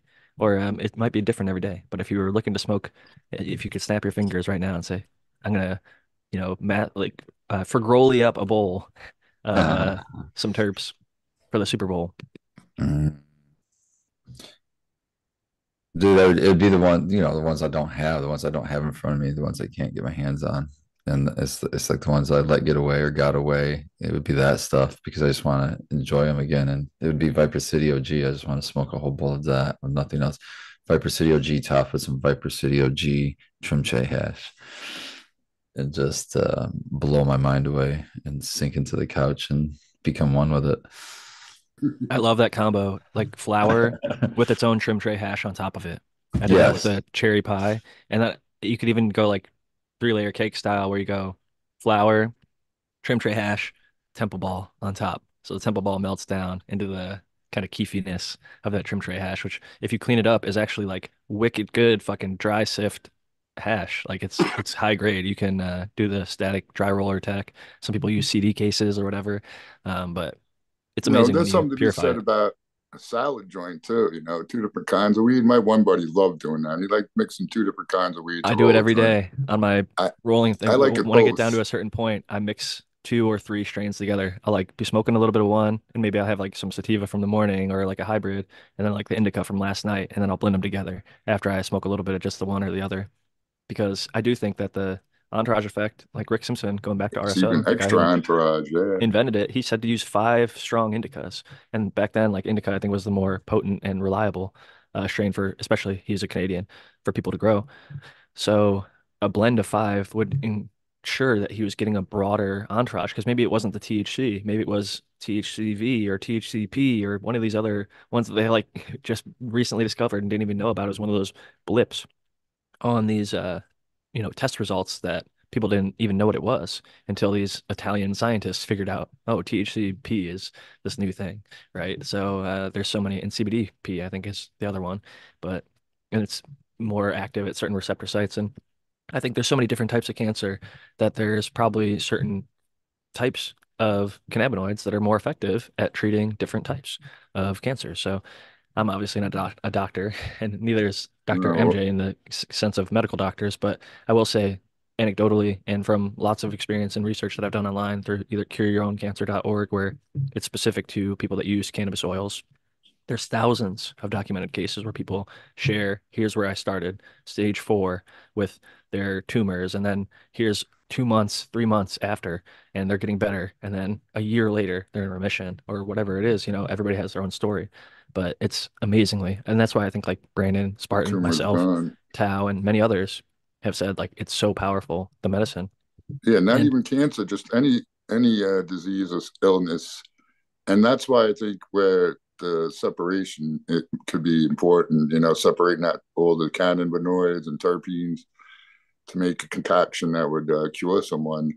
But if I'm just going to smoke it, I want it like straight off the plant, you know? Yeah.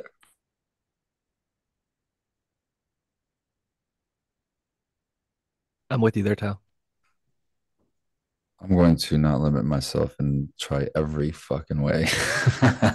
Hey, whatever works. Exactly. I like the whole, it's another quiver. From diamonds to flour, I don't care what it is. Exactly. I'll try it all. Another arrow in the quiver, tool in the tool belt. Yes. Yeah, I like that. Being open-minded. It's absolutely criminal that it's not in every doctor's arsenal of pain control, though. It's totally ridiculous. Every doctor I've talked to, almost all of them, except my regular general practitioner, she's on board for cannabis, but all the other ones, they don't recommend it at all.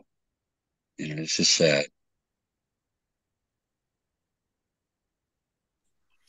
Comes down to money, unfortunately. Sadly, somehow in California, but even the doctors, like when you go into like a hospital, when I've talked to them, I'm like, hey, yeah, I got injured in a car accident a few years ago, and I was having a muscle tightened and locking up, and I did have pain, but I was like, I don't want opiates. Like I use cannabis as my pain relief, and they're like, okay, like, will you take a muscle relaxer? And I ended up taking that, and it helped, but I didn't want to take traditional opiates for pain relief because one, I personally think we're supposed to feel some amount of pain if you're injured. Your body is trying to tell you, hey, it's time to slow down, ice, rest, recover, heal. If you push through injuries, oftentimes you make them worse. I've experienced that myself. I had a bad back injury when I was younger playing sports, and I ignored it for several months, and it got worse and worse and worse. And I ended up herniating a disc, my L5, and I had 2 bulging discs on top of that and a fracture, my L5. And I ended up doing a year in a back brace and a year and a half of physical therapy after that, and I'm still fucked up. So I'll tell you that it's no being a tough guy sometimes doesn't work out in the long run. It can cause you a lot more pain. And I think even with that being said, cannabis is a much safer option. One of my best friends last year ended up passing from an overdose from opioids, and he got hooked on them after he got a double hernia removal surgery. Legally acquired them from his doctor, but when those prescriptions run out, many people have gotten addicted and had to turn to some street dealer or some alternative version, which the ones that are out there now are way more dangerous. Fentanyl is actually what he ended up dying from, like many others. So it's a serious problem, and I think cannabis is one of the only effective solutions that I've seen. There's things like Suboxone and other things that work for people, and I'm thankful that those exist. I think that methadone is effective for some people, but I think it can be problematic to get somebody addicted onto another sort of what I feel like is not the healthiest substance. But whatever works for people and gives them a better quality of life, I'm always, like I said, trying to be open-minded and letting people find the best thing to work for them, whether it's a strain or different medications. I know that even though for me, I'm not like the everyday microdoser or you know, big shroom guy, I'll say that I've seen a lot of people benefit from entheogens, as I think the more elevated, educated individuals would call them. So some people refer to them as hallucinogens or whatever, but mushrooms, and I think that psilocybin type medicine is very effective as well. And Although in my life right now, I'm not finding, a specific need for it. I might later find something that it benefits, for me. And even without that, I've seen other people benefit greatly. And I think that we should maybe advocate to be more open to some of these more natural medicines that are shown to be very low on the harmfulness scale. People aren't overdosing and dying off of cannabis or mushrooms, for that other example. So they're very safe and have wide varieties of uses. So it's high time that we continue to push. And we have, cities and states and things like that are decriminalizing, legalizing, and starting to do more studies. So great to see. Oh, by the way, I meant to tell you guys the reason I'm using this system, the pumps and hydro, is because I can't pick up stuff because of my back. I can't pick up bags of soil, bags of cocoa, pick up a pot in the grow room, to see if it needs to be watered. So I move everything with pumps and tubes. So it keeps. Now I can carry a bucket of water every once in a while, stuff like that. But regular, something about the angle of my injury, or I'm not sure what it is, but I just can't pick up anything like that. So I've adapted all this stuff so I don't have to do that. And that's the beautiful thing is it's what works for you. I know a few people that are wheelchair bound that are still able to grow, and they can find out. No shit, man. Yeah. Respect. Jeez. It's not easy, but they they find ways to make things work for them, and never underestimate the determination of people, especially when they find out how beneficial cannabis is to their medical need, and then realize, oh, I can grow this way cheaper than I can get it for, unless they've got a really good caregiver set up. It's hard for a lot of people. It becomes a cost that if they find it's an effective medicine, they have to ration or use less than they might need. Maybe they could benefit more from a higher dose, but they just can't afford that. So they're going to use however much they can get a benefit from. But it's a shame to me that it's not pennies and I'm not a big cannabis profiteer. I'm not making money off selling pounds of it or anything. So I would love to see the cost of it continue to drop and become more affordable to people and bring the access up. Businesses can still thrive and exist just like they do with food. We sell wheat and corn and all this other stuff at whatever cost it is at scale. And there's still going to be craft markets for the things that come from wheat and corn. You can get whiskey from those things, right? And you can get wine from grapes, and you can have cannabis that's grown at scale for disty carts or made into good RSO. Like Spartan even used to get hemp that he would use to make CBD RSO. And you were just talking to Artman earlier about how I think your wife benefit really greatly from the Harlequin, I think you said, or some other CBD plant. Yes, sir. And so it just shows when you mix that in there, I'm not a big CBD guy, but I love that it benefits a lot of people out there. It's become, I won't even call it a craze. It's become a phenomena, and it's kind of stamped itself in at least the American culture, and especially California. You can get it at your local health food shop and put into like a boost shot into your green juice. It's it is so ubiquitous now in our culture. Grandma's taking CBD, grandpa's taking CBD, everybody and anybody, it's so. My wife knows a little old lady. She's 95 in Oklahoma who's taking CBD. She's a church going little old lady, dedicated Christian. She said, God put this on the earth for a reason, and it helps her arthritis. Okay. So anybody wants to diss that, screw that, Right. Even this little old lady recognizes the value. I think it's every plant and bearing herb, right? Or every plant that bears seed, depending on which something like that. Every seed bearing plant. Oh, there we go. Very close. Yep. Yeah. I'm like Ricky Isms. I get 75% or 50% of the way there. That's a shout out to Trailer Park Boys. I love the fucking SwearNet gang and the Trailer Park Boys. I've seen them live. What a fucking great show. And R.I.P. Leahy. And shout out to that whole gang of individuals. They're fucking hilarious. I think they've actually done a decent amount to put cannabis out there in a way that showed it more realistic. Not like you're going to torch a plant and then fall over high from it. But at least they were showing semi-legit looking grow ops and getting high and not having tie-dye shit going over the screen and making it look like they're having some sort of I won't even compare it to an acid trip, but like just like weird, funky. We've all probably seen some movie or TV show that represented cannabis as something that it's totally not. So it's cool to see it just represented as kind of like, oh yeah, like they drank and smoked weed, and it's just, it is what it is. You know, it's like the boys just doing their thing, hanging out, having fun. Like there's no real demonizing of it. It's, they make a fucking driveway out of hash at some point. So it's, he makes hash coins and starts like trading. It's a great show if anybody hasn't watched it, but yeah. Watching the halftime show right here. Usher is getting down, throwback. That's funny. I didn't even know there was a game today. I've been out of, well, I told you earlier, I've been out of the football scene. I was a 30-year fan of the Bears, but they never got a quarterback, damn it. Yeah, I found out today that Super Bowl was today. That's when I found out. Oh, did you? Yeah. I found out yesterday. It's like, man, you know, I finally get on your show. And you know, my schedule as far as Harvest never aligns with you guys, but I finally get on there and I find out it's broadcast during the Super Bowl. It's like, son of a, are you kidding me?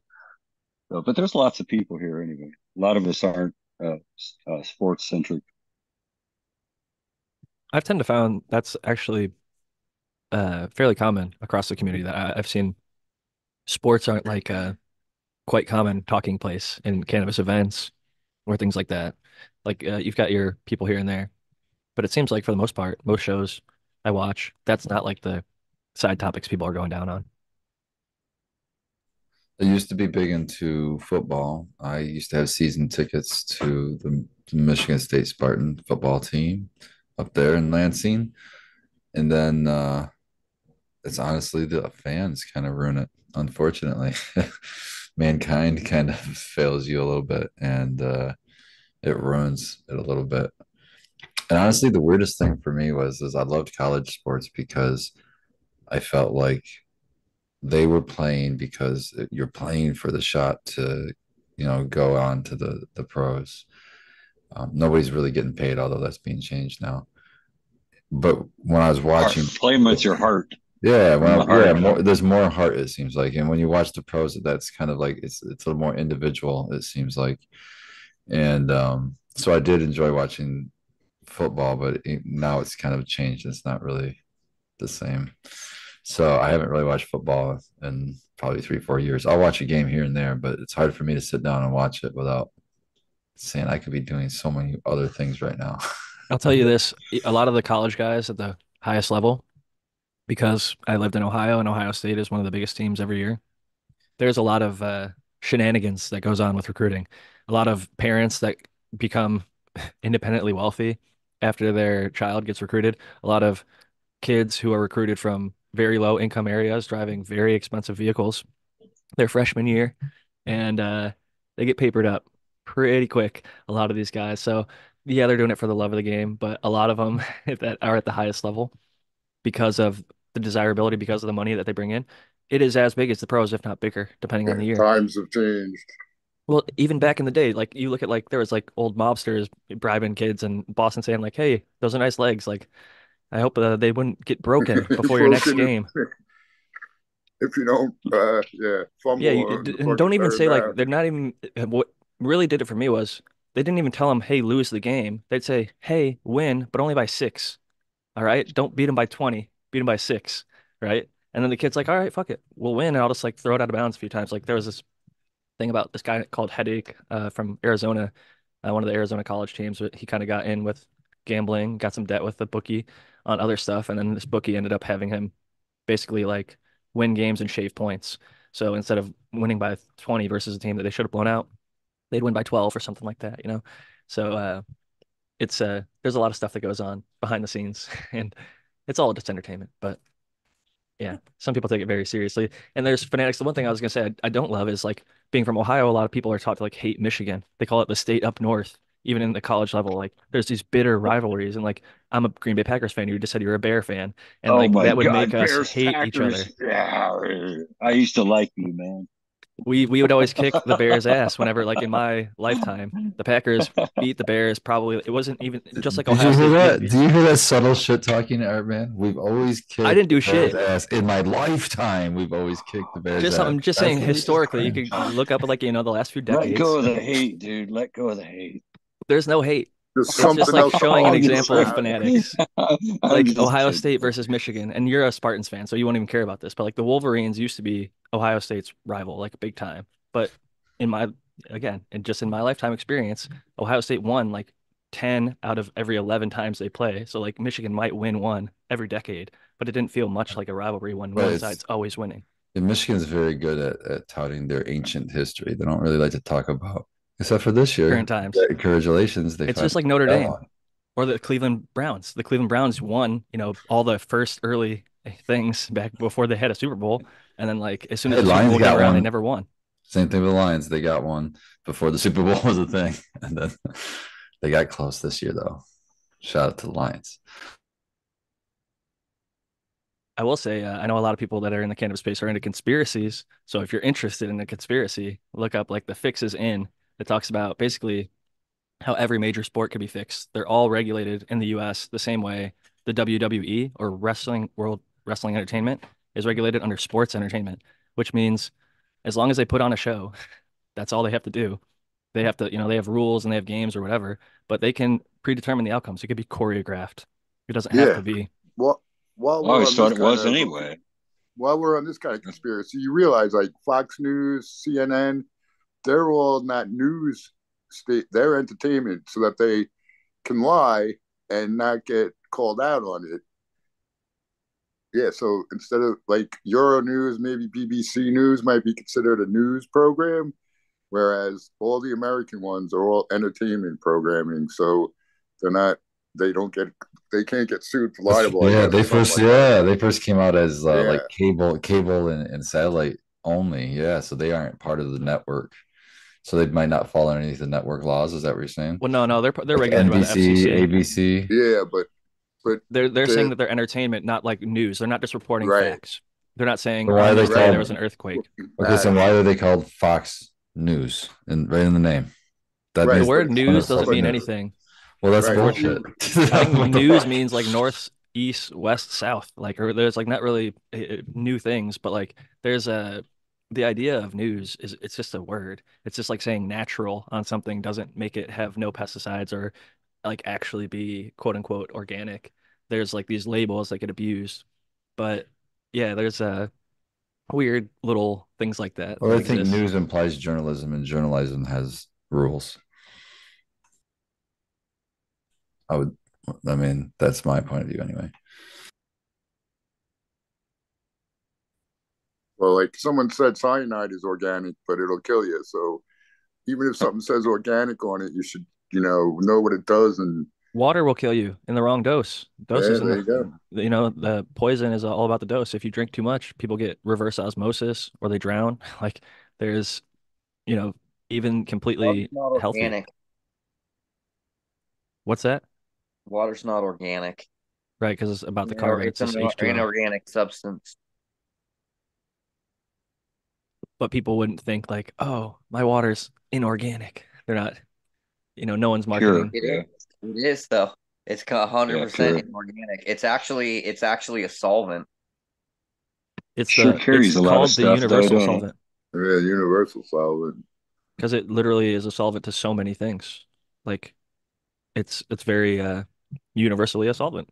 That's why when people call, Kamala Harris. There you go.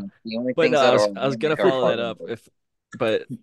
I was just gonna say, if people call ice water hash solventless, right? But no, it's a solvent. By definition, water is a solvent. But it's not used in that fashion. It's not acting as a solvent, supposedly in the. It's knocking off the resin glass. What is it doing to the? Why do you smell terpenes in the water? Why do you smell stuff in the water? Yeah. Isn't it a solvent? You will solubilize different types of terpenes. Some terpenes are. They're called water soluble terpenes. Alcohol soluble. It just depends. Okay, so yeah, you're right, but what they make water soluble products and food stuff. A better question, Tao, is why is BHO that's being tested that shows that it has zero present solvent not allowed in a solventless competition? Answer me that. I think the whole term solventless is just silly at this point. I just want to know what the definition of solventless is, because if you go to a lab test that says there's 0.00 in it, that seems like that would be solventless. I think the solventless is what they're describing the method of extraction when they're talking about that type of competition. So we're having a solventless. I wonder if anybody entered in their methodology. You mean when they use a universal solvent to make it? That's what I'm saying. It's ironic. It's honestly ironic that we have that sort of. There's so many of these examples in our community.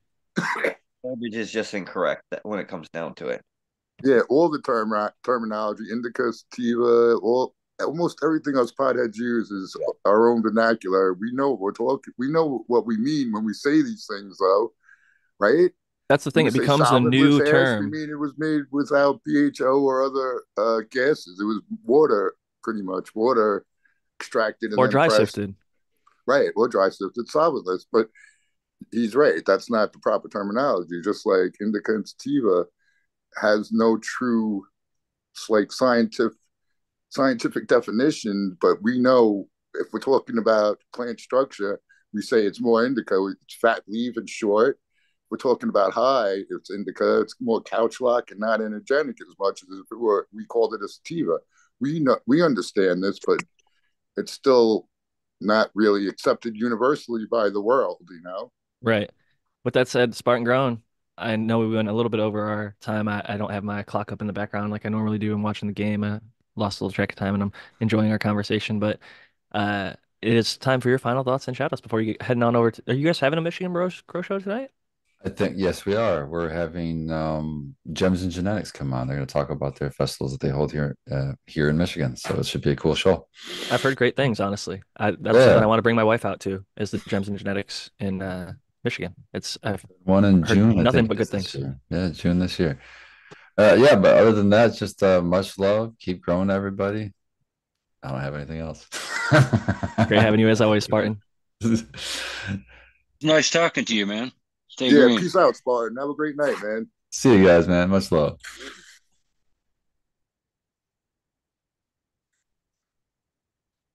Anything new on the horizon that you're looking forward to? I see you've got the seeds going they're pollinated right now, so I'm sure you're looking forward to that. Anything else exciting there, Art Man? I'm just finishing up a portrait. I don't know if you follow that on Instagram. I got a double portrait of a couple of kids I'm finishing up. Almost there. So I have been seeing the work in progresses on some of them. Cool. Yeah, a lot of people like seeing that, so I've been kind of doing that on each painting I've been doing. They don't usually get to see that, so I liked it with the Spartan one for sure. It was cool to see him develop as you went through. I enjoy art, although I'm not able to really produce it. I enjoy visual art, like what you're creating, and I think that is a tremendous talent. And I'm happy that you're able to share it with us and others on social media. Thank you. I'm also going to try to do a friend of mine over here on Caribou, Kingfisher, does buds. He paints buds, and I'm going to do try to capture realistic buds. So that should be interesting. And of course, your Velvet Punch will be up at the top of the list because it was a beautiful plant. I would love to see that for sure. There's a really good hand-drawn artist. I can't think of their name. I'll try and send them to you after the show, and if I remember, I'll put it in the show notes. They do pencil, like colored pencil cannabis drawings, and they're like hyper realism, but they have like zoomed into the trichomes art, and they also have like just plants with like all the color, and it's amazing what people are able to do, yourself included, with the realistic art. It's like just next level. Yeah, it looks like a photograph. Actually, it's better in a photograph. When you shoot a picture, like the one of these two kids, the eyes are really dark. It kind of looks really strange. So I choose to lighten it or do whatever I want to make it look better. Anything in the background I don't like, it's gone. So stuff like that. So it's really I cool, like it. Photoshop OG. Pre-Photoshop, Photoshop. Yeah, I think Stalin was the first one who used Photoshop. Somebody was joking the other day. There's like photos of him that he like had other people cut out of way back in the I think World War II days.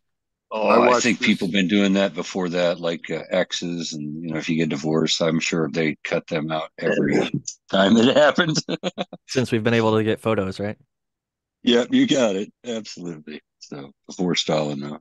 But I saw this HBO documentary once, and the dude took like 3 years to draw a picture of Marilyn Monroe, but he was like using a magnifying glass and drawing the hair on her face and shit.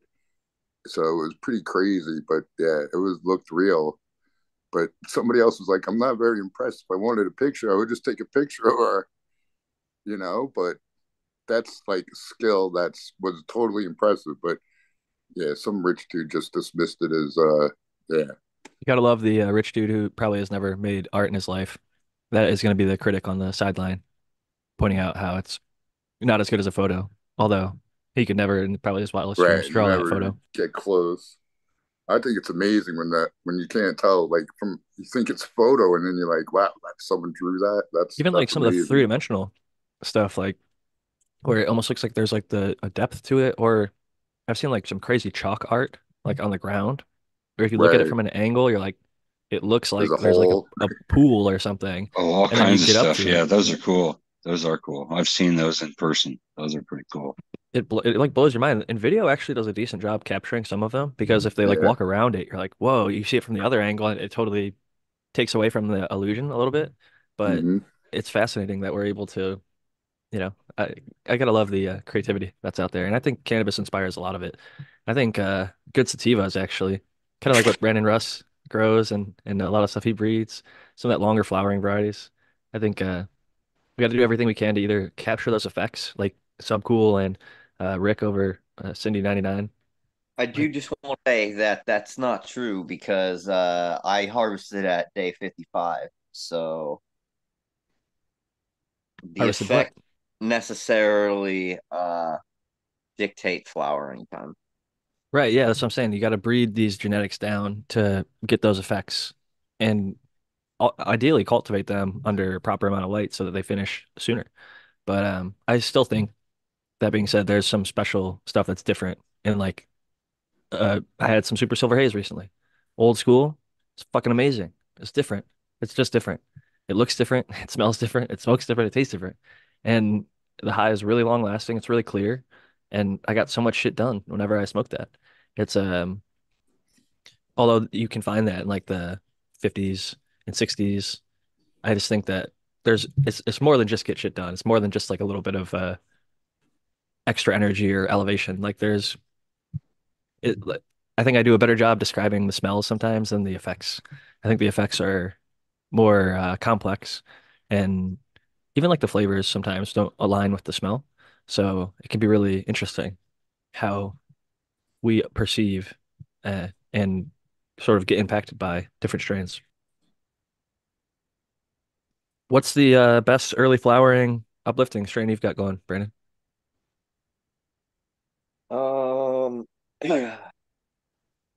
Everything that I have is really heady. You know, I've got the sour cheeseberry. That one has the craziest effect. That one gets you like stone. Like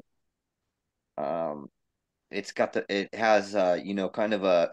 high THC percentage, but it also has high terpene content, and it's a little bit different than your typical like myrcene, carophenolene dominant. The top terpene is delta-3 carine, followed by ocimene,